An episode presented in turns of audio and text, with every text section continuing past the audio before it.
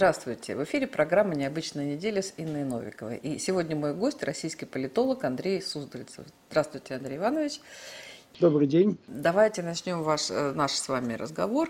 А, сегодня по поводу встречи президента России Владимира Путина, Путина с генеральным секретарем ООН Антонио Гутерришем. Ну вот, насколько я понимаю, это такой первый да, визит высокого международного чиновника а, в Москву, э, хотя были многократные и переговоры были, и наш президент пытался донести нашу точку зрения различным руководителям а, западным. Ну, вот приезжал, да, канцлер Австрии, но у него были совершенно конкретные вопросы, там на самом деле непонятно, то ли он про газ приезжал говорить, да, то ли по поводу этих наемников, которые там окопались, и вот надо было их спасать.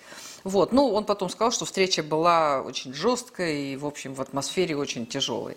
Да, ну вот, э, если говорить про генерального секретаря ООН, то такая была возможность все-таки и э, то, что и президент сказал, и высказать нашу точку зрения, и дать совершенно реальные предложения, которые могли бы, ну, то, что для нас очень важно, изменить отношение мировой общественности к тому, что происходит э, на Украине, и э, такое э, совершенно одиозное, одностороннюю оценку вообще всех наших действий. Вот, Андрей Иванович, как вы оцениваете этот визит, и вот такие надежды, они могут ли быть обоснованы, либо а, все-таки ну, ничего так не изменится в отношении вот, действий России, в отношении оцен, оценки действий России?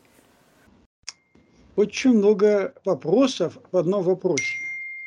И о визите, и зачем приезжал, как расстались, и что нам ждать в будущем от оценки нашей политики мировой общественностью. Хотя такого нет понятия мировой общественности. Э, мы его не используем. Да, в общем-то, э, ну, я пытаюсь, так сказать, э, более-менее так последовательно. Ну, есть такое, у нас вообще, мы немножечко так подбогатели. Слово не русского языка такое, связано с тем, что лингвистика наша вот и запас слов международников э, вырос на слово э, макронить. Макронить это значит вот болтать по телефону повода без повода. И, и причем терзать человека, который занят, допустим, целой вот военной операцией, Макрон для того, чтобы звонить постоянно и э, доказывать о том, что вот э, вы все-таки еще подумайте, давайте подумайте и так далее. Это напоминает, помните, знаменитый роман Ильфа Петрова «12 стульев», когда там батюшка выпытывал у хозяина этих стульев, так сказать, цену подешевле. Вот он два дня высовывался то из пальмовой рощи, то через забор. Но ты, может, подумаешь, а может, еще подумаете в таком духе так и здесь. Нас действительно какое-то вот э, было два нашествия на нашего президента. Э, люди приезжали, как раз январь-февраль, если помните, уговаривали его, а потом стали вот позванивать. И позванивал все вот э, президент Макрон, который претендует на то, чтобы быть лидером быть Евросоюза. Ему надо эту проблему это было как-то решать. Это единственная страна Евросоюза, которая имеет ядерное оружие и право вето в Совете Безопасности ООН. И в итоге, видите, ничего не получилось у них. Э, потом приезжал канцлер Австрии, уехал очень злой. Очень злой. И тоже сказал, что, как э, Антонио Гутерриш, сказал, что будут тяжелые переговоры. Еще это даже были не переговоры, а такая масса пререканий. Очень его недоволен. И вчера Австрия оплатила закупаемый ей газ российский в рублях. Значит, все-таки что-то получилось. В общем-то, и вдруг при такое счастье к нам явился глава ООН. Э, это очень редкий случай. Это очень редкие визиты. Э, и вызывал гигантское разочарование. Потому что у нас всегда были проблемы вот, э, с функционированием ООН, масса проблем в том, что эта организация в какой-то степени находится под влиянием стран Запада, США, что там существует масса различного рода структур организации, которые недееспособны, которые, в общем-то, только являются трибуной для выступлений. Э, денег съедается огромное количество, эффективность низкая. Вот. Э, но, с другой стороны, понятно, что другого не получится, потому что есть страны очень маленькие, небольшие, влияния никакого. И даже есть представители где-нибудь выступают в каком-нибудь комитете, там, знаете, там, не знаю, там, по климату, там, что-нибудь еще, это уже большое событие, что их страна в международной жизни как-то замечена. Вот, все это понятно. Но вот в чем были мы разочарованы, Антонио приехал как будто, знаете, вот, вот на первом курсе студента международного факультета. Он такими удивительными вещами глазами смотрел на то, что вот э, как-то мы признали э, Донецкую и Луганскую народные республики. А как мы это могли посметь? Когда мы говорим, что так мы до этого признали Южную Осетию и Абхазию, это тоже вызывает очень такое удивление. Вот. Э, и самый главный подход такой, что почему мы не спросили разрешения? А кому он должен спросить? Были? Оказывается, США. Ну, Владимир Владимирович юрист, наше счастье, что он юрист. Он именно языком юриста объяснил, что было специальное решение суда ООН, который признал провозглашение независимости Косово вполне законным.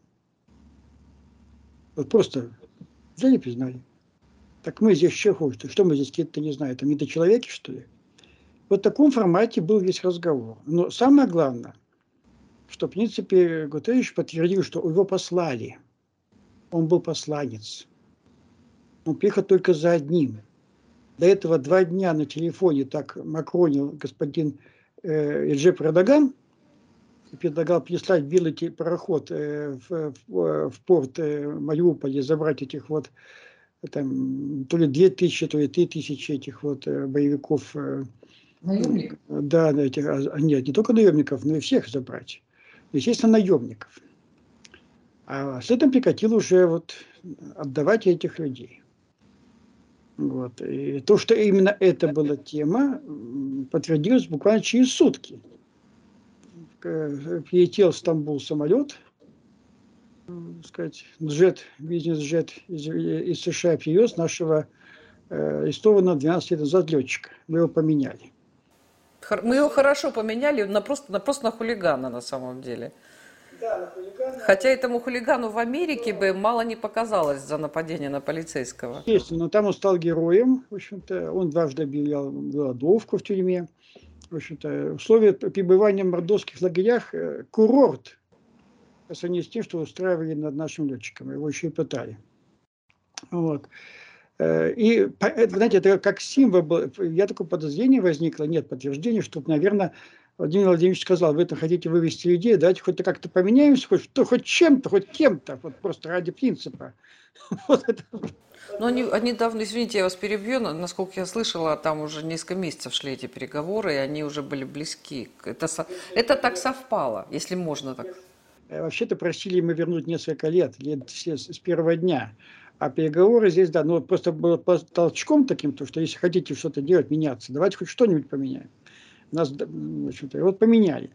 В общем-то, конечно, вот это, в этом вся и загадка. Рано или поздно, конечно, эти люди сдадутся. Не будут же заниматься не самоубийством, правильно? Они сдадутся. И там действительно по разным прикидкам до 400 наемников. Это какой же обменный фонд, да? Так не дальше ж Бог он появится в руках России. А еще тут, видите, и э, законопроект появился в Конгрессе США о том, что с арестованных наших денег, замороженных, еще начинать кормить Украину. Вот Украина сама работать не может, понимаете, вот, надо ее кормить. С тех самых золотовалютных резервов, которые очень странным образом оказались э, вот, 24 э, февраля вот, на счетах американских основных банков. Это просто чудо-то какое-то, понимаете. Вот. Люди, которые распоряжались этими деньгами, вот, наверное, не знали, что происходит, не смотрели новостей, не слушали президента выступлений. Вот. Так что картинка такая напряженная. Мы сейчас находимся в стадии торга. Ну вот э, то, что я, честно говоря, не, не слышала, что вот э, Антонио Гутерриш, ну что он, португальский политик маленькой, маленькой крошечной страны, да, там стал главой. Ну, нет, это важный пост, он, говорю, стал главой э, такой организации. Я и про это говорю. Поэтому то, что он был прислан э, решить некие дела, это очень грустно, похоже на правду. Но вот то, что находили документы ОБСЕ, вот сейчас, да, на освобожденных территориях, и выясняется, что ОБСЕ занималась... Э, не мониторингом за ситуацией, не попыткой там как-то помочь сторонам. Они конкретно работали на украинскую сторону, там давали информацию для снайперов, для каких-то там обстрелов. Э, да, то есть это просто ОБСЕ превратилось, э, ну, такой, в, в тоже там, в, в пособника террористической организации, сами тоже стали террористами. Так. Вы же понимаете, мы должны вот как-то выбросить все эти иллюзии. Вот вы обратили на внимание, вот и ваши, наверное, зрители обратили внимание – как сколько уехало нашей вот э, творческой элиты, да, там, другой элиты, там, даже научной элиты и так далее. То есть люди прекрасно понимали, что для них Россия, чем они здесь занимались. То есть Россия для них сырье, ресурсная база. И для Запада мы ресурсная база.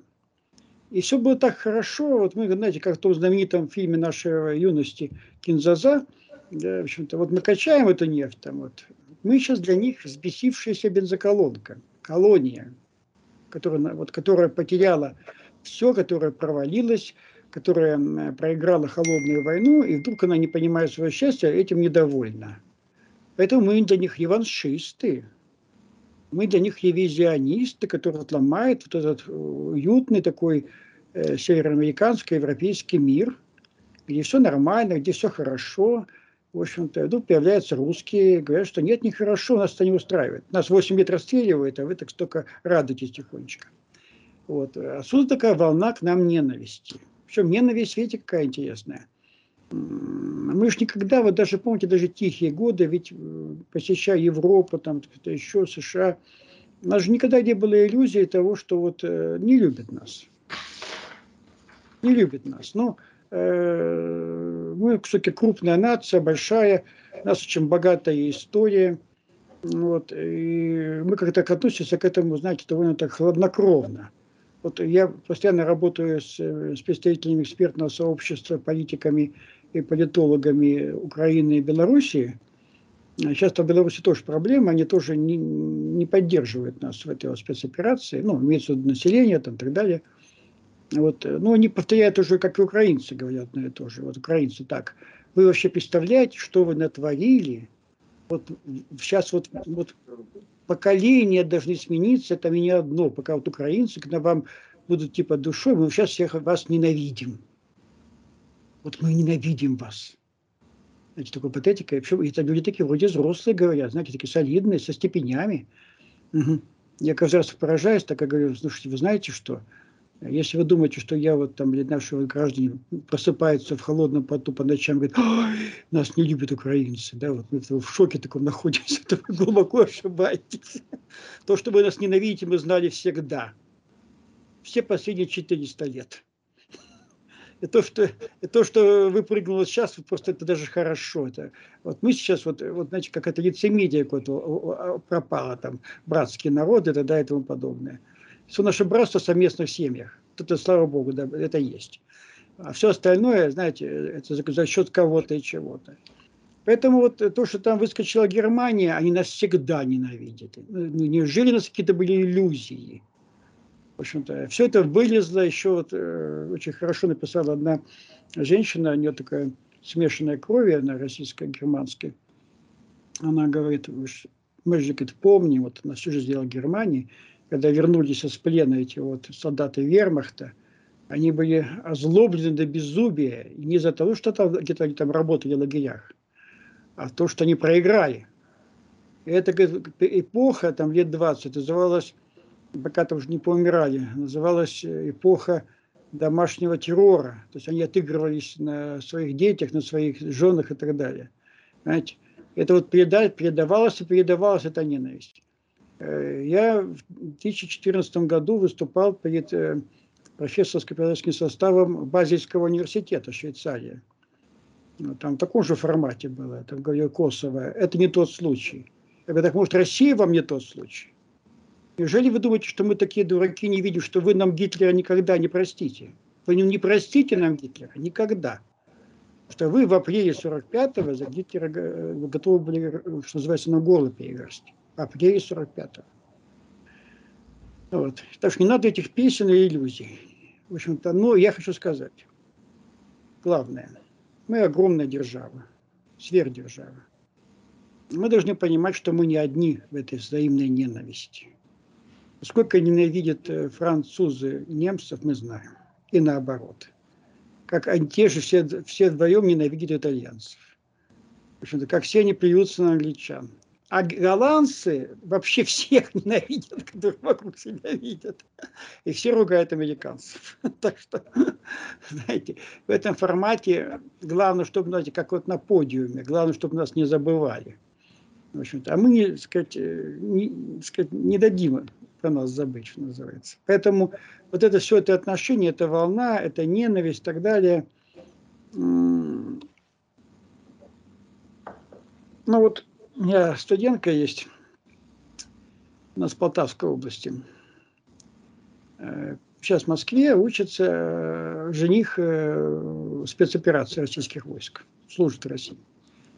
Вот. Я говорю, ну вот видите, как нам говорят, вот, вот Полтава очень интересный регион на Украине, вокруг русскоязычные регионы, сплошнее русскоязычные, левобережные, это единственный регион, который, ну, это украиноязычный там. Я говорю, ну вот Полтава ваша, то, тоже там ненавидит и так далее. Она говорит, Андрей Иванович, если тысяч добавить к пенсии, будут, будут носить на руках. Так, так, я говорю, так жестоко своих вот родственниках, там, земляках и так далее. Она говорит, а вы не понимаете вообще вот суть выживания там и так далее, что насколько это все-таки люди далеки от этого, сколько у них проблем и тому подобное. Говорит, не ломайте головы, не ломайте головы. Спасибо. Ну, мне в свое время э, девушка из Грузии, извините, я вас перевью, сказала, что ну, мы маленькая страна, мы не можем быть сами, мы не можем сами проводить там, внешнюю политику.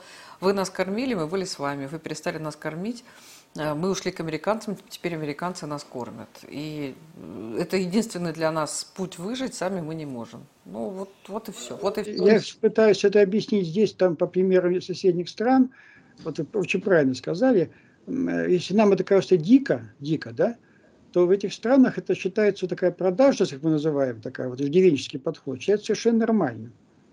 И если у кого-то это удается это сделать, добиться такого иждивенческого подхода, да, то это считается за счастье, за радость, он молодец. И она молодец, ну, кто находится в области. То есть это совершенно вечно. Это, это было давно. 89-90 э, год где-то я стал появляться вот в Киеве, там, в Минске, там, и так далее, там, стал заниматься этими странами. Меня это поражало, что я встречаюсь вот с своими коллегами, э, заканчивали одни советские университеты, все тогда защищались тоже вроде, так сказать, в одних же советах их подход к Западу, к США был совершенно сакральный. Это боги. Я говорю, да что занимаетесь ерундой? А ты, говорит, не понимаешь, что русские, в общем-то, вот. Это, говорит, вот, вот, взял вот так вот, вот кусочек отломал, вот, и мы живем сто лет жить и припеваючи. Абсолютная халява, извиняюсь за неакадемическое слово. То есть это вот тогда еще это было. Что у меня поразительные были вещи. В 2019 году э, в Стамбуле на встрече с экспертом из Киева, ну, нейтральная страна, ну, третья страна и так далее. Очень тяжелые были два дня разговоров, там скандалы даже.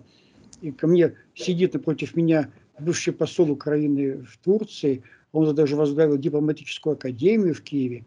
И он мне говорит, вы не понимаете, Андрей Иванович, а возраст старше меня. не понимаете, вот сейчас американский эсминец зашел в Черное море. Вы понимаете, что вы там...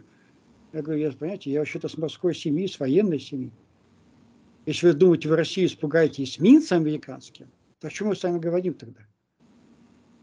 Он пугал меня с американским эсминцем. Понимаете? Это, это просто не, не, не, Вы слышите, помните эту историю, когда во время Олимпиады какой-то, то ли чуть позже, вот там какой-то Дональд Куп, по зашел какой-то эсминец, пролетел наш самолетик, и у него отказала вся электроника. Отказала, да. Ну, у него стояла станция такая специальная вайбреты. Вот. Ну да, поэтому... Серьезная система, это когда все это рекламировали. Ну, я вчера выступал на, не вчера, позавчера уже, господи, этот, на большой игре э, на Первом канале. И я начал хохотать, когда там давалась информация о том, что сколько там Блинкин говорит, мы будем поставлять оружие этот, э, на Украину. На каждый российский танк 10 систем антитанковых, ну, этих противотанковых этих, это еще там, там по 10 раз. Я. Э, э, ведущий Вячеслав Никонов говорит, Андрей Иванович, вы там тут смеетесь, что-то такое. Я говорю, знаете, вот Э, эффективность техники это, американской, это западной, на наш штат нужно их 10. Это что такое? Это какие вообще размеры? А если у нас 12 тысяч танков, это 120 тысяч джавелинов, что ли? Они что-то было такое, что они там обещали по, на один танк по 90 там против... против... Ну, знаете, эффективность этой гвозди забивает, что ли? Ну, это уже сейчас время, да, уже болтают все что угодно. Давайте мы с вами другую тему возьмем, да, очень, тоже на самом деле очень-очень важную, там непонятно, что будет. Там, конечно, больше а, а, а, амбиций, да, политики опломба, нежели экономики. Это то, что вот эта наша история с оплатой а, российского газа в рублях, при том, что ну, у нас действительно нет иного выхода, это даже не шантаж. Если у нас заморозили наши э, там, счета, да, а, ну, у нас украли, ну, там, не, там 415 миллиардов, э, пока там непонятно, рискнут, не рискнут, пугают там, вот то, что вы говорите. Еще расскажу, еще расскажу, здесь начинают удивляться, они очень обижаются, это же Европа, там так далее, то есть они почти боги. Э, я помню, когда в 2014 году мы ввели ответные санкции э, персональные на депутатов британского парламента, и парочка из них оказалась в Шереметьево. Их не пустили. Там была невероятная истерика. То есть мы какие-то, знаете, вот там, ну, не знаю, там, как в 19 веке какие-то колония какая-то, их не пускает. Вы понимаете, кто мы там и так далее. Так и здесь, понимаете, какая штука с нефтью, с, этим, с газом. То есть, э, если вы уж помните, как вот нулевые годы началась вот истерика западная, что мы используем газ в качестве политического оружия. И сейчас тоже объявили нам, что мы используем этот газ. И это было такое очень наивное. У меня за все эти вещи был только один аргумент. Э, я, в общем, я использовал в одном городе дважды – Э, в 2006 году я был на конференции очень такой своеобразной, прямо вот в здании президента Литвы собирались. Я захожу, так немножко опоздал, там все такой большой зал, и там все выступают, и все хаят «Газпром», хаят, хаят, что то есть, используется оружие, там, да, политическое оружие и тому подобное. В общем-то, я, а я это сработало, наверное, не был готов, это как-то не, не был немножко в теме. Э, я сейчас Пьянковский такой знаменитый, знаете, такой товарищ. Он такой, он тоже там что-то, в общем-то, э, у него одно заканчивается, Россию уничтожить. В общем-то, этим... И какой-то опять там из, из Грузии пожаловался. Дошло до меня. Я говорю, знаете, уважаемый, спасибо, что пригласили и так далее. Такие проблемы, я вот приехал, такие проблемы, оказывается, с моим родным газом, я с России, с Москвы. Говорю, ну что ж, э, не покупайте этот газ. Если вот такие у вас проблемы вызывают. Вот просто не покупайте и все. И такая тишина была. А потом этот из Грузии стал возмущаться. Как это не покупать? Это я такой, такой что вам тогда? Даром отдавать. Ну зачем даром? Так, так вы скажите, что вам надо даром отдать, а что приплатить. Вот все ваше оружие. Нет, но вы заходите в магазин, продается пулемет в оружейном отделе. Вы кричите, это давление, это оружие, а то заставляет его покупать. Ну что заставляет? Ну, это анекдот. И что вы думали, через год снова приезжаю туда, уже приглашение, оказался опять один там я, огромный форум, там я познакомился вот, с Саакашвили, мне сильное впечатление произвел, кстати, он очень такой видный мужчина.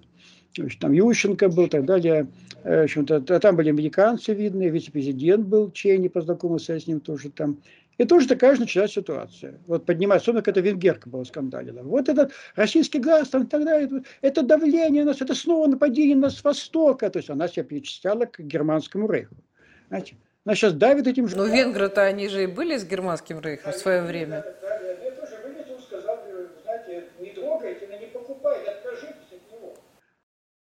Опять такая тишина, как это отказаться? Мы должны поставлять его даром. И это все прояснилось сейчас. Видите, как сказано было болгарским премьером. Это шантаж. Друзья, это В Болгарии 90% да, там обеспечивает или 100%? Да, почти 100. Это, это, это шантаж, это, э, это, позвольте, а, а забрать наши деньги 300 миллиардов, ничего, так нормально? Это даже не слышится, это просто даже не слышишь. Теперь что будет? Что будет, да? Что будет, да. Ну вот четыре страны вчера оплатили. 10, 10 стран из 21 открыли счета в Газпромбанке. 10 стран. А, то есть никакое, ну, конечно, совершенно удивительное производит впечатление Урсула фон дер Ляйен. Я эту женщину очень уважаю, она большая умница, очень древнего рода и так далее, прекрасный врач, сложной профессии медицинской. В общем-то, у нее семеро детей. Да, это... Да, это значит, вообще не производит, знаете, так сказать. В общем-то, то есть она не глупая женщина, но она сидит на своей роли и так далее, это наш враг.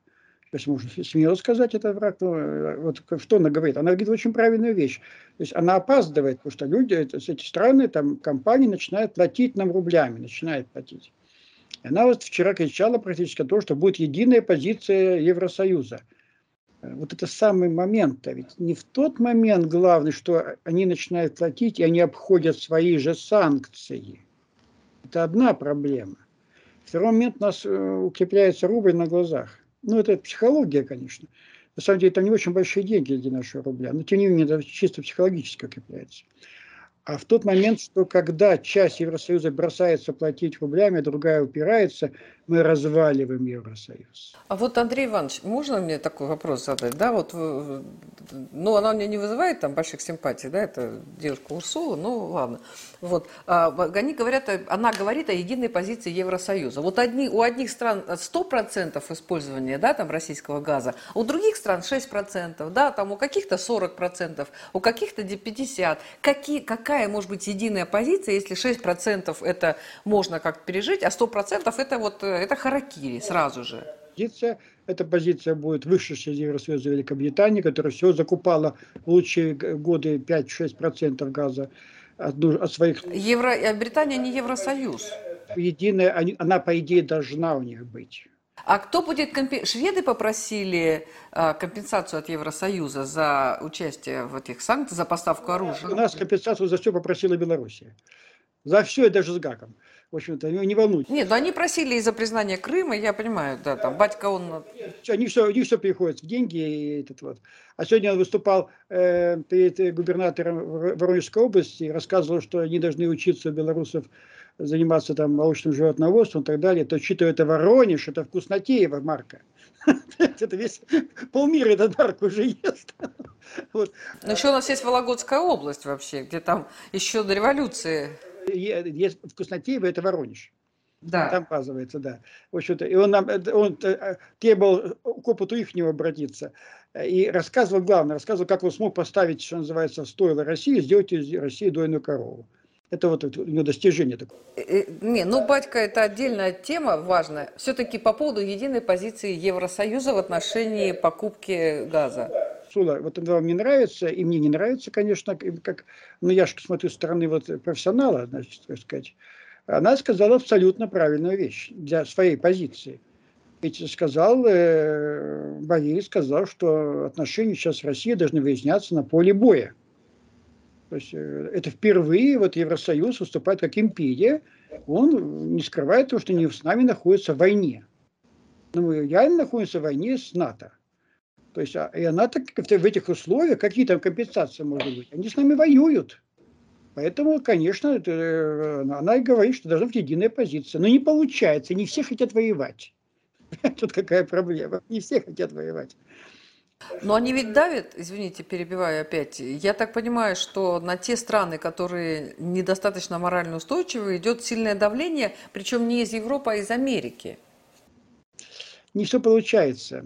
Э, это, понимаете, вот мы, ну, если сказать очень брутально, вот у нас принято так все это делить там на либералов, там либерально-глобалистскую политику, да, вот эти вот вещи, так сказать, более такую суверенную политику, так сказать.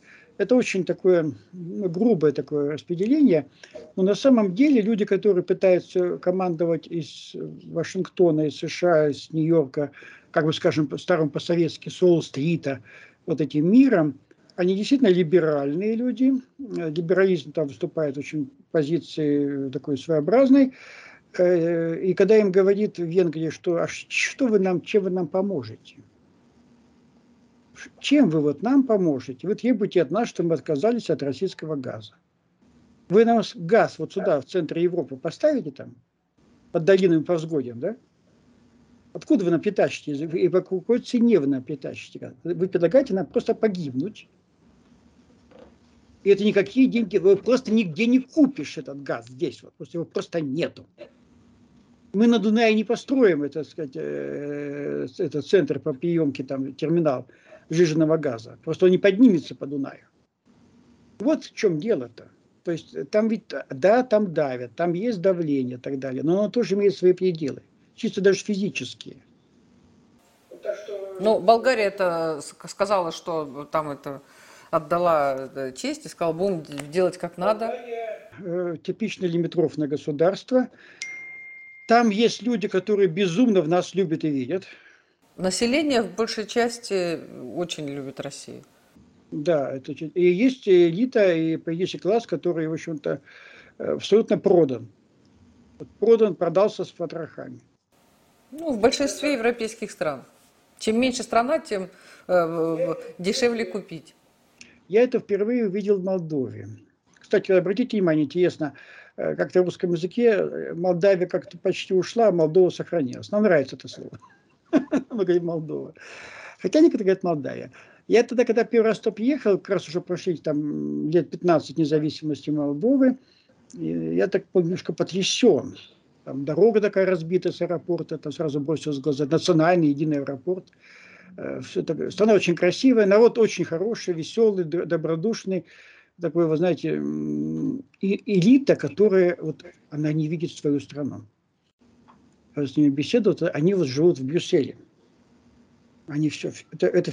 Ну, еще они в Бухаресте живут. Да, там что-то далее. Ну, нет, уже такие уже были, там молодежь такая, европейская такая, все. То есть они стеснялись своей страны. В общем-то, и им это, это все было уже это прошедший этап. Это знаете, какое-то сырье под ногами. Это те самые яркие европейцы. Не немцы, не французы, а действительно самые яркие европейцы, которые вот из этих вот осколков Европы там и так далее. Такие я еще при Балтике видел тоже. В общем, там вот э, поэтому, когда вот там проходит на 60 минут, там какие-то передачи и так далее, и там вопрошает, ну о чем мне думают эти новые руководители, чем будет жить страна, что будет там есть народ, где будет он работать, как будет зарабатывать копеечку. Собственно сказать, друзья мои, ну, это не то пока, генерация, не то поколение, им это все равно. Вы как хотите, так и живите. Вот дали вам без виз, вот и радуйтесь. Почему наши что ж не понимали, ну, без виз, там, ну, знаете, ну, мы Россия. Я говорю, понимаете, вы же не поймите, когда дали без виз, Порошенко говорил э, крымчанам, вот видите, у нас без виз. Вот, и они четко были уверены, что сейчас Крым побежит радостно в сторону Украины. За безвиз. То есть это, это было решение всех проблем.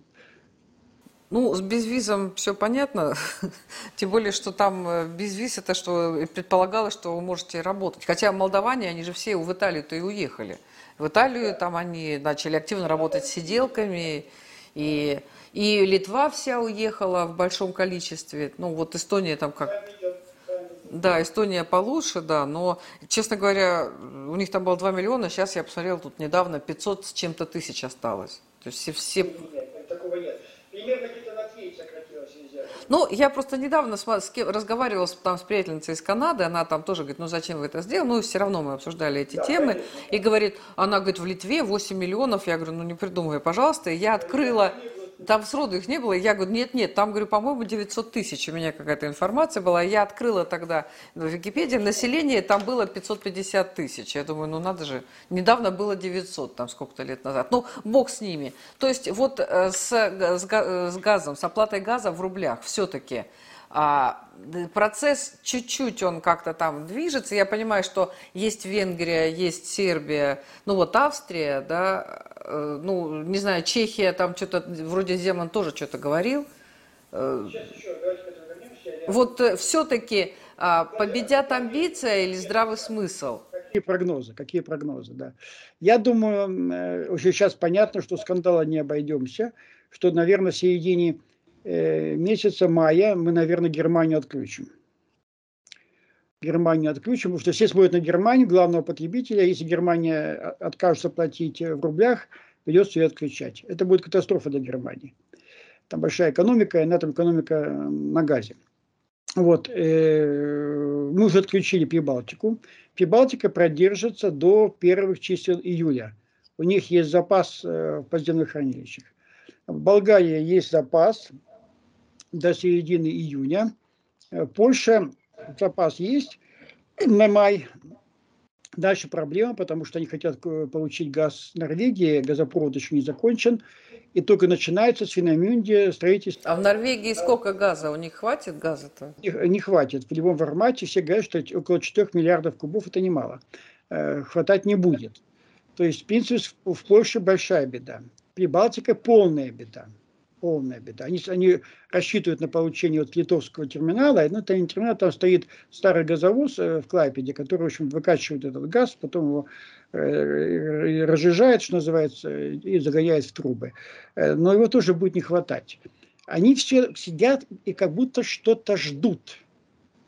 Некоторые понимают, что ждать нечего. Австрия проплатила, значит, там Словакия, я уверен, будет проплатит. Она дважды меняла уже решение в общем-то, ну вот май-июнь это будет очень тяжело. Они ждут. А что они ждут? Они ждут нашего поражения. В, в спецоперации. Да, да, да, да. Потому что поражение для нас катастрофа. Э, если мы потеряем поражение, мы потеряем в такой э, краткосрочной перспективе, мы попадем под большие в общем-то, разборки, э, мы попадаем под различные сферы влияния, там западного, американские, Каратели у нас будут э, украинцы, вот просто-напросто, э, и китайская, сказать. Китайцы тут, тут же э, включатся в раздел этого медведя, что называется. Сразу совсем будет решаться система вопросов там, о Калининграде, о Карельских островах там, и так далее, там, Крым, это все. То есть начнут нас раздевать и грабить. В общем-то, все. То есть мы здесь доведены до крайности, и они доведены до крайности. Если они проигрывают, они это себе не представляют, вот я говорил об этом как раз вот на Большой игре. Говорю, что, понимаете, какая интересная вещь. Сейчас у них вся ставка на то, что они вот завозят оружие. Но это оружие требует подготовки. Что там, это хорошее оружие. Ну, конечно, украинцы владеют, но это тоже время. Если мы логистику разрушим поставок тяжелого оружия этого, то что дальше? Что дальше? Ну, видите, как сказал уже министр обороны, замминистра обороны Великобритании, то есть нападайте на Россию. Так они нападают на Россию. То есть для них, для них поражение, вот это вот, э, понятно, что мы воюем не с Украиной, а с НАТО. Э, это поражение, это значит следующее сразу событие. Начнется крошиться, крошиться НАТО. Первое выйдет Турция. Начнут выпадать начнут из Евросоюза отдельные страны. Мы даже знаем, какие. Первая Венгрия. За ней другой хвост потянется – то есть наверняка будет смена власти в Прибалтике. То есть начнется вот такой развал. То есть для них, для них это катастрофа. Это хуже, второ, хуже Афганистана в августе прошлого года. Это глобальный страшный Афганистан. Если вот, то есть вот мы умудрились, Вашингтон и Москва, свести этот конфликт, он, он глобальный, геополитический. Вот в чем проблема. Так что, а и там ждут они прикидывают, просчитывают, что июнь, почему-то вот Зеленский постоянно говорит, июнь, июнь, июнь. Они все рассчитывают, что, в общем-то, в июне, так сказать, Россия будет сломана, и так начнется вот, они все получат свое. Вот такая штука. Да, ну они понимают, что Россия это не Сербия, не, а, не Ирак и не Ливия. Э, либо... Это мы так считаем. Как получилось у нас с флагмана Черноморского флота? Вот кому отбить голову? Вот, давайте грубо скажем так. Тоже парни погибли. Парни погибли. Мать не получили сыновей. Вот кому отбить голову? Они нас знают. На 100 героев может оказаться какой-то полный идиот, который все этот э, героизм просто обнулить может. Они же до конца были уверены, что мы не выступим что русские помолчат, от, отмучаются, от, откатятся дальше и уступят, как уступали неоднократно. О чем Путин-то и говорил, что вы привыкли, что мы постоянно уступаем, а мы уж не можем куда отступать. Все. Ну куда нам уже? Я называл это раньше, загоняет э, на северо-восток Евразия. Путин сказал, медвежий угол загоняет. Вот в чем дело. Отступать некуда. Да.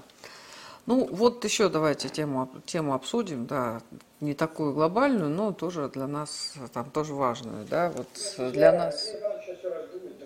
Ну, вы, да, нет, ну, вы правильно все говорите.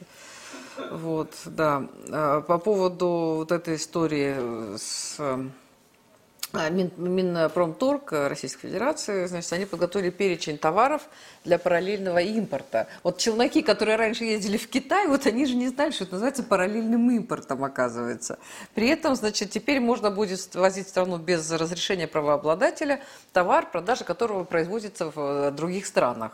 Ну, вообще, вот я тоже удивляюсь, вот там есть телефоны, вот ты, то есть, э, продал какой-то там свой товар, да, и теперь, а, ну, люди же заплатили тебе за него, и как бы ты не можешь сказать, а все, теперь до свидания, обслуживание прекращается гарантийное, то, что там раньше делалось, это же безобразие, да. Ну и естественно, что вот этот параллельный экспорт, ну вот, попросту говоря, да, челноки э, в таком государственном, хотя это тоже будет частной же компании, да, а он касаться, будет касаться автомобильных брендов, а, запчастей, там, IT каких-то продукции, ну, а, вот, вот эти все компании. Кстати, те компании, они бы и не хотели, насколько я вот слышала, они бы и рады были не уходить из России, но им пришло жесткое э, предупреждение о том, что закрыть все а, именем правительства, России, э, извините, Соединенных Штатов, и поэтому они были с рад... ну, они не с радостью, со слезами на глазах, они отказались от своих сверхприбылей в России. Потому что, насколько я знаю, все эти компании, российский рынок для них был существенно более э, прибыльный, чем, э, что бы ни говорили, ну вот... Ну, все не так. Ну, тем не, тем не менее, ну, мне, я просто говорю, я знаю одну компанию, я не буду ее там называть, это технологическая компания, и у них э, тут все VIP-клиенты, все были российские.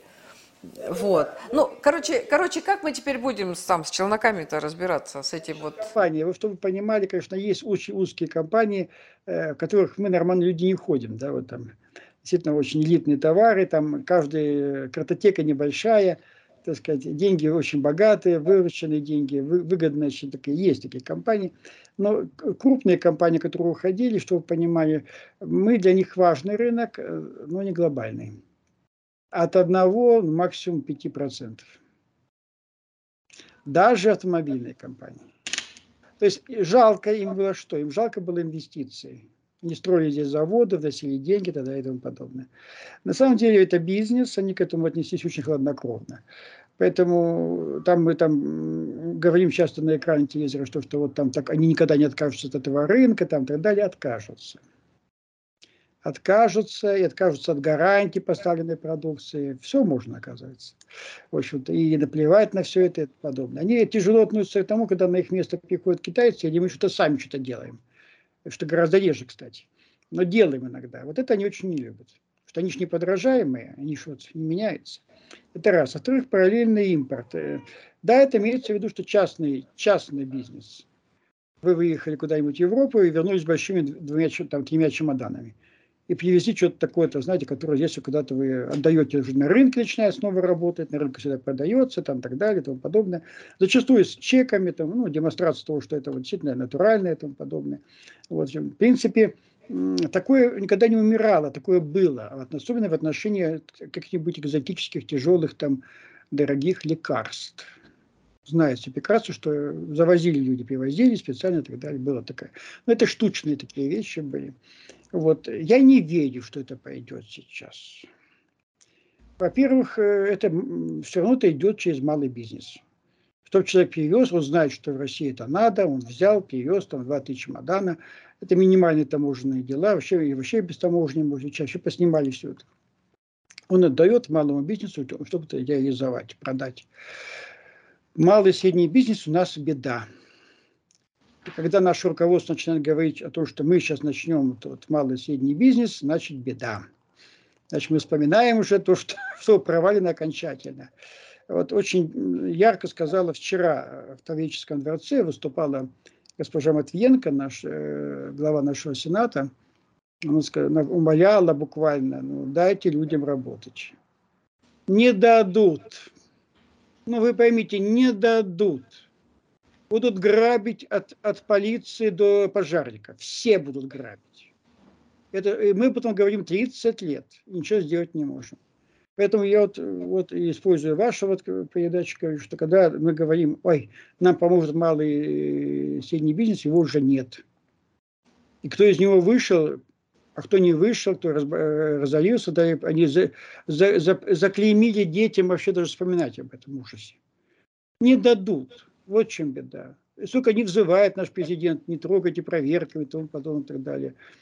Поэтому я параллельный такой импорт не верю. Не верю. Что я вижу уже? Ну, сейчас снова пытается э, на контрабандный путь, э, путь стать Белоруссией. Вот такой терминал.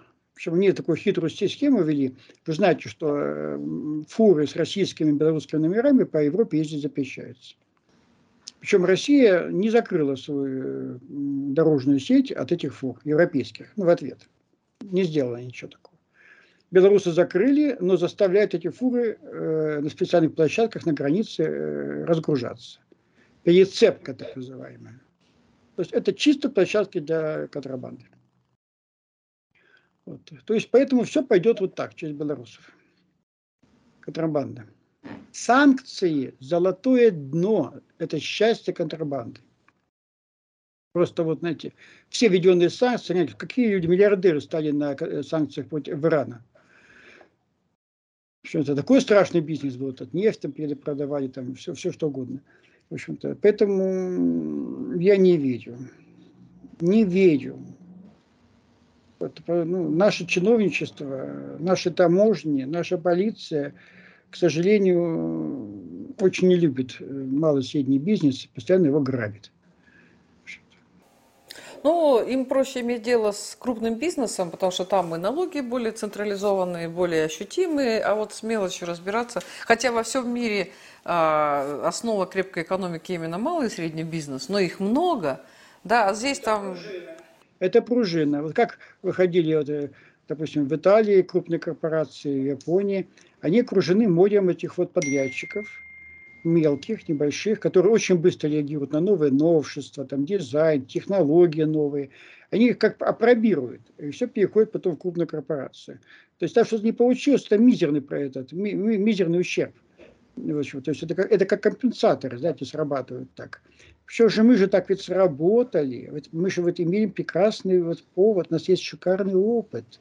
Если вы помните, как э, в декабре 2014 года, когда были введены санкции, у нас два раза упал курс э, российского рубля. Понимаете, одним махом. Два раза упал. Сейчас катастрофа практически. И, э, но вот нас, но нас уже была рыночная экономика. И вот нас до марта были еще старые цены. Даже китайцы к нам приезжали за товарами. Финны приезжали, все из магазинов вытаскивали. Потому что вот это было, вот у нас работала компенсатор, вот эта вот рыночная экономика. Понимаете, вот. Э, но мы ничему этому не научились, к сожалению. Поэтому я здесь пессимист, к сожалению. Вот. Я вот не верю. Тут надо что-то глубже менять в нашей системе, чтобы устоять в этой ситуации таких тяжелых санкций.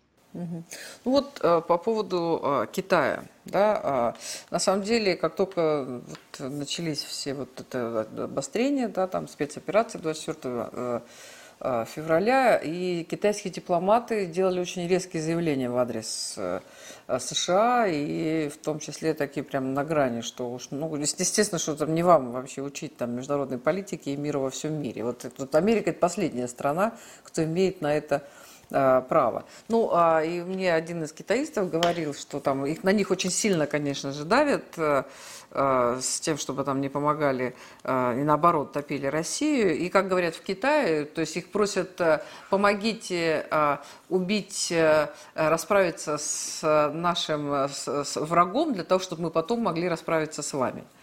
Вот. И они, в общем, это понимают. И, кстати, американские политики много раз говорили о том, что союз России с Китаем, союз, кстати, России с Германией очень нежелателен и опасен.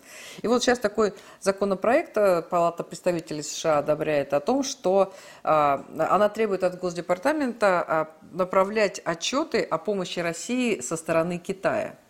Вот а, такой, Андрей Ильич, вопрос. На самом деле, Андрей Иванович, извините, да, а, такой ведь, ну, понятная для Китая, для нас ситуация. А вот э, насколько наш альянс силен, вот, э, насколько вообще Китай готов нам помочь сейчас, понимая, что следующей целью, конечно, будет он, если дойдет до следующей цели. Китай помогает нам очень сдержанно, очень сдержанно. Он не дает себя использовать против нас, но нам и не помогает. Э, разговоры американской стороны о том, что уже вот там отмечены факты помощи э, в формате там обороны, интересно, а что мы можем получить от китайской армии? Ну, так если разобраться. Миллион китайцев. Получить там.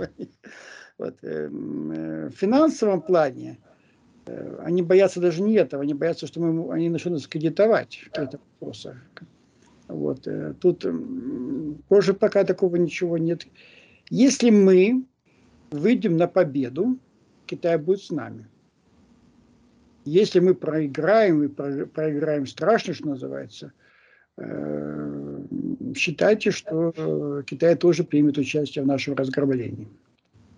Вот. Пока мы Китаю безумно выгодны. Мы таскаем из огня для него каштаны. Мы пошли в бой. На самом деле прекрасно понятно, что мы воюем за многополярный мир, но будем ли мы там полюсом, неизвестно. Но Китай это будет точно полюсом. Всякие наши разговоры бесконечные по нашим телевизионным каналам о том, что вот-вот сейчас Китай начнет операцию против Тайваня, это вранье. Ничего Китай в отношении Тайваня не сделает. Не потому, что он этого не хочет, он не может это сделать. Там 120-170 километров океана – Представляете, какая, какая десантная операция? В общем-то, они, они к этому не готовы. Китайская армия слабая. Флот большой, она большая, но на самом деле она не имеет никакого опыта, потому не, не спускает взгляд то, что делаем мы сейчас. Вот, изучают. Вот. И самое главное, есть такая, знаете, американо-китайская экономика. Она почти едина. И, и в стержень ее, конечно, доллар, конечно, Вашингтон – конечно, он давит на Китай, и Китай зачастую прогибается. Вот. Сейчас Китай, конечно, уперся, но это не наша польза. Китай оставит собственные интересы. Мы сейчас для Китая выгодны. Потому, сказать так, отношения более-менее доброжелательные. Но лидера Китая нет в поездке в Москву. Он не приехал в Москву, а мог бы это, это просто-напросто как-то, знаете, так э, ну, поддержало бы нас. Зачем еще лишний раз убедились, что у нас союзников нет? Но вы помните, что у России союзники армия только и флот, но на самом деле у США то же самое. Конечно, они также, также обижаются, также жалуются. Это, это то же самое. Вот кто сильнее, тот и прав. Это анекдот, там типа идет бой, да, а кто побеждает? Наши побеждают, а кто наши? Это мы скоро узнаем. Э, мы скоро я об этом уверен. Вот какая штука. Поэтому я бы здесь, ну, есть у нас, к сожалению, люди, которые вот прямо пивозносят, так сказать, э, и забегают далеко вперед. На, на самом деле нам никто не поможет. Вот это в этом успокоиться. Никто нам не поможет. Нас будут ненавидеть э, за то, что мы вышли вперед. И понимаете, что самое страшное? Вот за что такая ненависть вот, э, бывшей Восточной Европы – Понимаете, какая штука? Они же были нашими не просто партнерами, были союзниками, почти братскими странами. С многими из них мы воевали против фашизма. С той же Польшей. В общем-то... Да, Польша вообще, извините, мы не то, что там воевали против фашизма, вообще-то мы там, там в Польше же было больше всего концлагерей, там же огромное количество, и, и мы... Украинцы были процентов 70 охранниками этих концлагерей. Вот. Э, ну, Польша просто яркий пример такой. Они, естественно, все забыли о том, что они были свои гражданские войны, и были свои сталинские, сталинского типа коммунисты были, там тоже Чехия, там Чехословакия и так далее. Все сейчас только русские виноваты. Но понимаете, это настолько было наглядно, когда вот они уходили на Запад. То есть мы проиграли холодную войну, они быстренько бежали на Запад, на ту сторону, на сторону победителей чтобы тут же развернуться и начать оттуда клевать, уже с позиции победителей. Сначала побежала Польша, там, Чехословакия, тут же распалась, там, э, скушали просто без всякого референдума, без ничего, ГДР. В общем-то, как-то сбежали, в общем-то, все эти, в общем-то, и поворачивались вот тут же вот к нам лицом, начинали нас клевать. А потом побежала Украина, Молдова, Прибалтика побежала на сторону победителей. И все они потом, вот мы победители – то есть они, они сбежали от нас, они предатели. В общем, когда мы говорим, что ребята предатели, они очень обижаются. Поэтому мы должны быть затоптаны. Потому что если мы двигаемся вперед, развиваемся, это вызывает не просто ненависть, это, это вызывает понять, понимание того, что они проиграли стратегически. Вот, понимаете, вот вы поймите состояние украинцев. Они же уходили, 93% проголосовали, 92, на этом референдуме в декабре 91 года. Не быть в едином союзе с Россией, отделиться. Понимаете? Сколько проголосовало? Я потом спрашивал русских местных, зачем вы это делали? А вот нам мозги припали там и так далее. Я говорю, на кормушку потянуло. Будет новая Франция. Все есть. Климат, чернозем, а, а, этот, есть армия, есть флот, все есть, да, все построено, все, все картинка, не республика, теплая, все, знаете, ну. море есть. А потом оказалось, что мы это все быстренько съели, растащили. Съели, украли? Разодрали. Понимаете, вот что называется, ах, там еще была проблема. Давайте делить уже Россию. Россия делиться не захотела. И вот, понимаете, вот это, это истеричный вопль. Вот, это не просто с этими унитазами, понимаете? Это, ну не может Россия жить лучше, чем Украина. Ну не может. Тут будет биться башкой. Я с одной женщиной обсуждал тоже в таком формате. Накидалась на пол, представляете? Не может, это вот била кулаками, не может, вы хуже нас, хуже, хуже нас. Понимаете, вот, вот в чем основа этого национализма. Вот в ну, чем. Это не бандеровщина, это хуже. Это провал. Понимаете, это провал вообще двух поколений. На самом деле Кравчук, э, я вспомнила его слова, он совсем недавно сказал, что он обманул своих, своих украинцев, он там первый президент, да, э, независимой Украины. Он обманул, потому что когда он рассказывал им вот то самое про вот эти прекрасные, значит, там прекрасное далеко, он забыл сообщить, что газ-то вообще-то российский, и российский газ по внутренним ценам и бесплатно у них больше не будет. И основой вот э, всей, вот, всего вот того, что там было сделано, все равно были энергоресурсы – он знал, врет. Ну, забыл сказать. Я в этом я занимался тоже СНГ, всем этим занимался. Они ждали, что, они, что Запад разгромит Россию просто. Расписано это было все. Расписано. Э, в 2012 году еще поднимала Белоруссия вопрос о передаче города Лангипаса. Потому что когда-то они за союзные деньги строили этот город. Ну, э, переезжали строить строители. Понимаете, в 2020 году, в ноябре месяце, Лукашенко публично заявил, что Россия обязана передать Белоруссии несколько месторождений нефти и газа. Обязана. Немедленно выйти. Публично, это есть в интернете, проверьте. Вот подход какой. И, и украинцы, они прекрасно понимали, что с газом то задавить Россию. Задавить. Будет на поставлять. Вот что знали они. Вот, просто они, э, там были сказки, какие мы дремучие, какие мы дикари, да. В общем-то, а сейчас, оказывается, Гагарин так раз украинец. Да, я видела, я видела таким нежным голосом, да. Ну...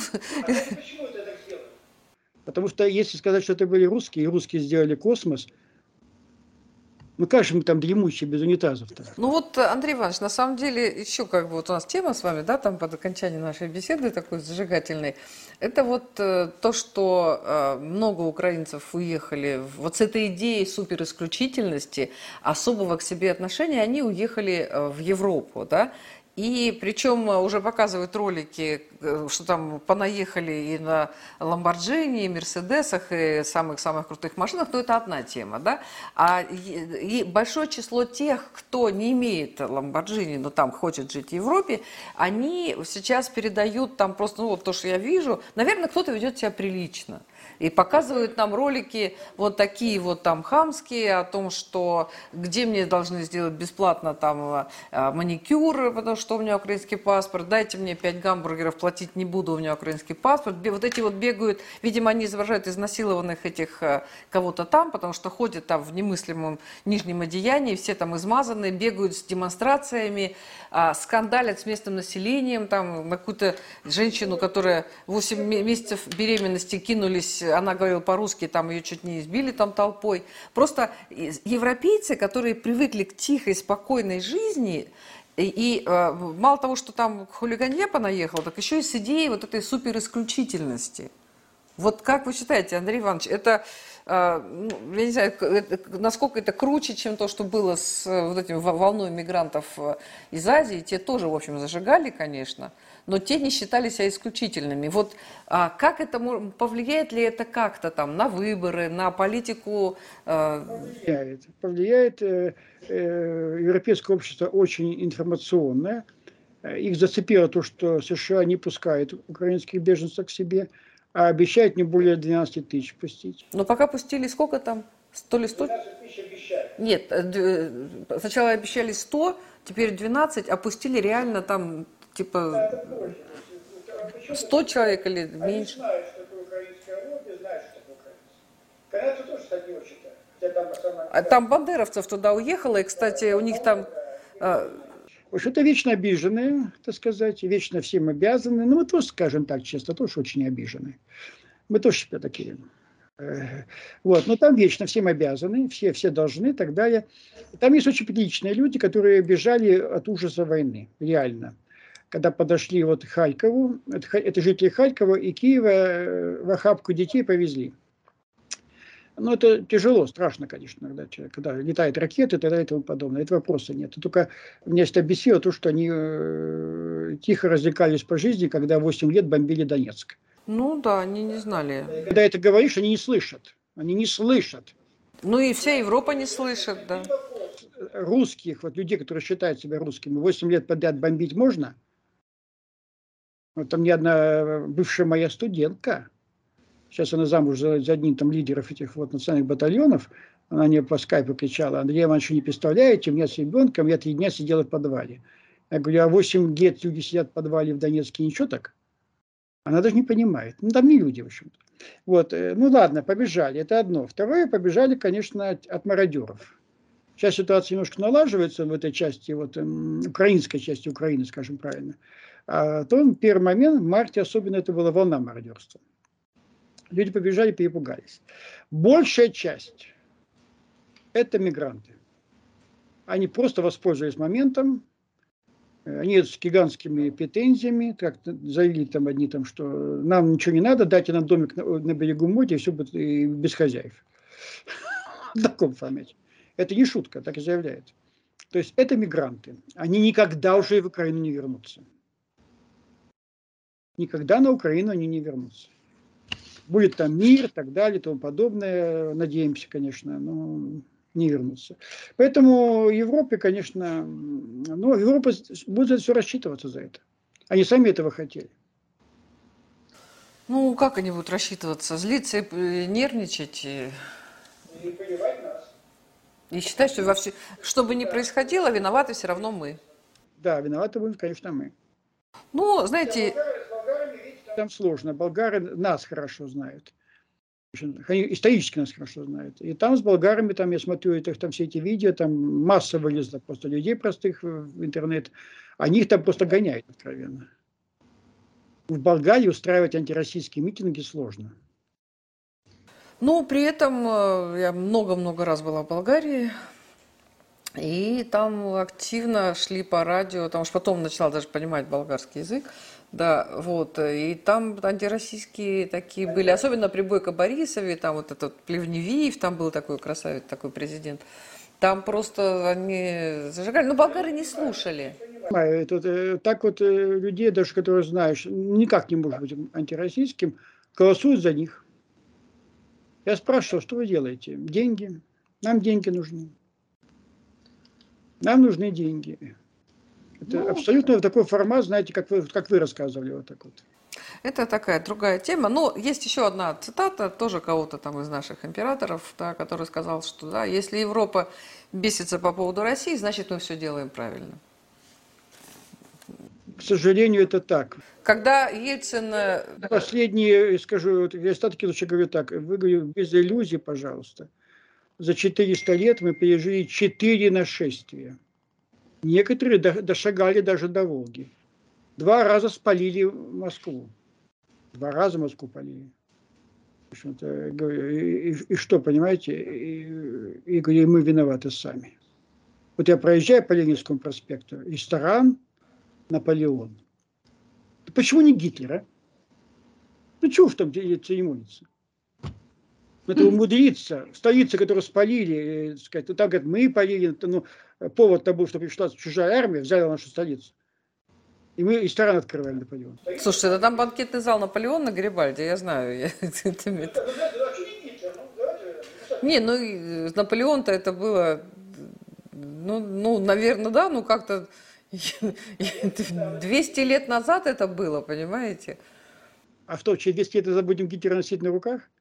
Ну, как... Ну, у нас есть и торт Наполеон, кстати, вспомните. Очень популярный в России. Вот э, донесение читала генерала Коновницына.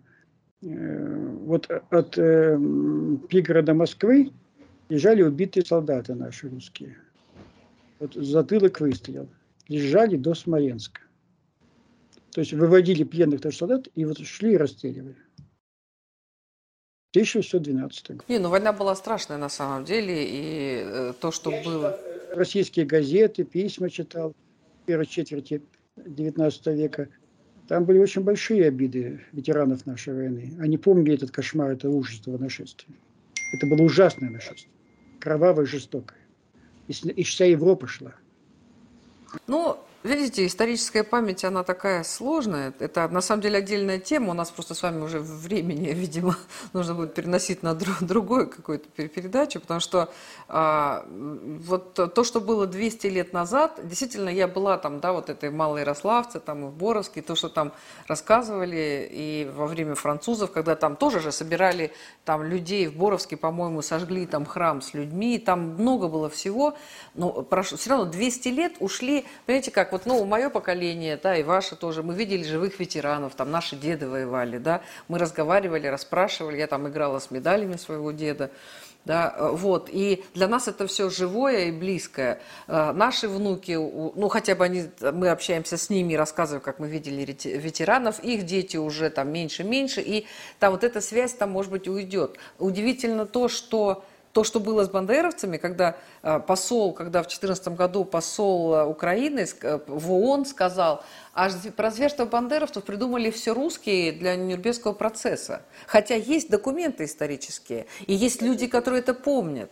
Вот я с вами ни в чем вот. не соглашусь, ни в чем не соглашусь.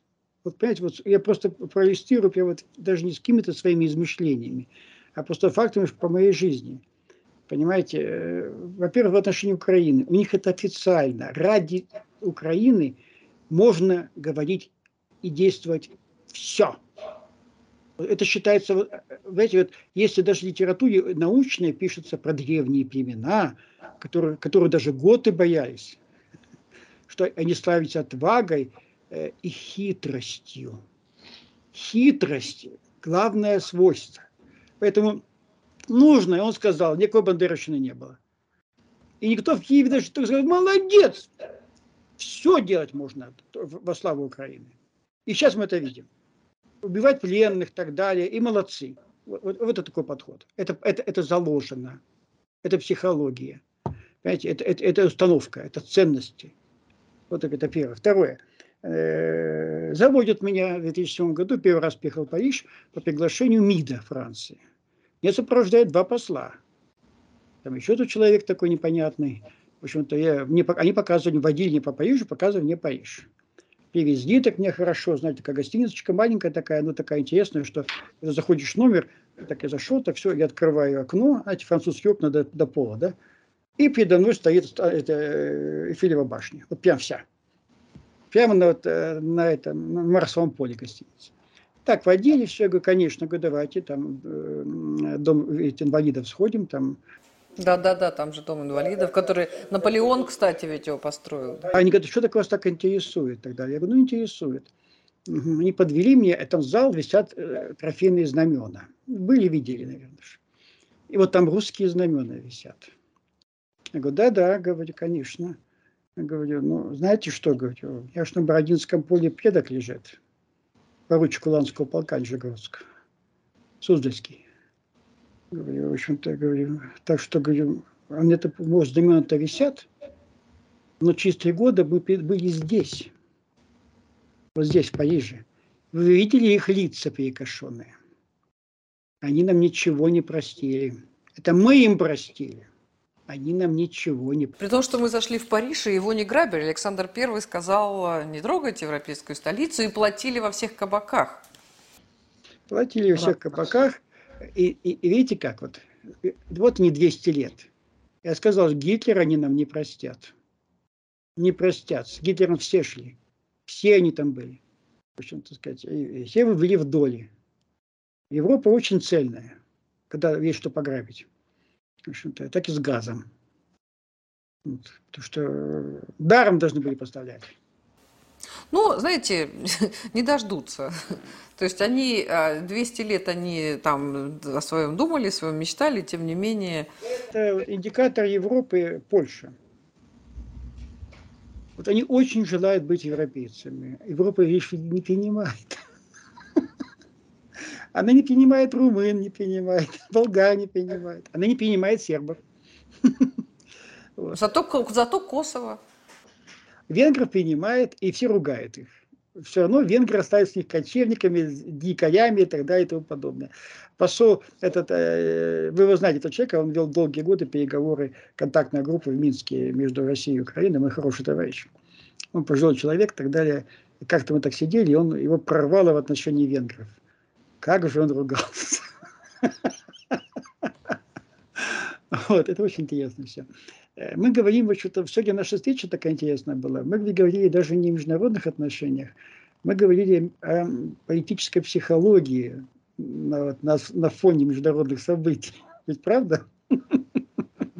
У нас такая получилась психологическая драма. Ну, при этом, э, я, да, у нас получилась немножко психологическая такая история, но я все равно, то есть мы с вами пришли к тому, что это было всегда. Это было даже не 200 лет, а гораздо раньше. Да? Гораздо раньше. И а, тем не менее, а, как помните, говорили, там всякая Россия видала, да, там и, а, и половцы, там и печенеги, и кого только не были. Уж неужели какая-то там старушка с чайником, да, там что-то может ей сделать?